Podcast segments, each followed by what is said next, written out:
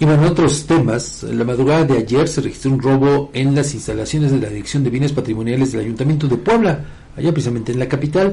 De acuerdo con los primeros reportes, sujetos desconocidos lograron ingresar al edificio ubicado en la esquina de la 17 Poniente y 3 Sur, alquilar algunos cristales de las ventanas. Ya en el interior sustrajeron una gran cantidad de objetos cuyo monto se desconoce todavía.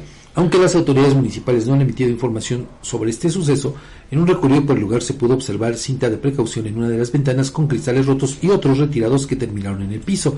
También se observó movimiento del personal del ayuntamiento y vehículos oficiales en el interior del edificio. Una patrulla de la Policía Estatal realizaba rondines en las inmediaciones y agentes vestidos de civil vigilaban el inmueble desde el exterior. De acuerdo con especialistas, este atraco en una dependencia municipal crucial para el resguardo del patrimonio histórico y cultural de Puebla representa un duro golpe a las ya de por sí deficitarias medidas de seguridad implementadas por el ayuntamiento poblano en edificios públicos. Se espera que en las próximas horas las autoridades municipales y estatales brinden más detalles sobre estos hechos y, desde luego, el monto de lo sustraído, así como las acciones que se tomarán para evitar que se repitan situaciones similares. Pero vea cómo, pues prácticamente en pleno centro de Puebla. Imagínate, en pleno centro, Fabián.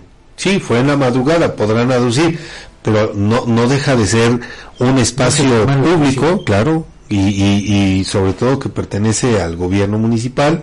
Pues ve, además, bien acá se menciona una dependencia crucial para el resguardo del patrimonio histórico y cultural de la capital poblana, pues no deja de ser noticia, Fabián.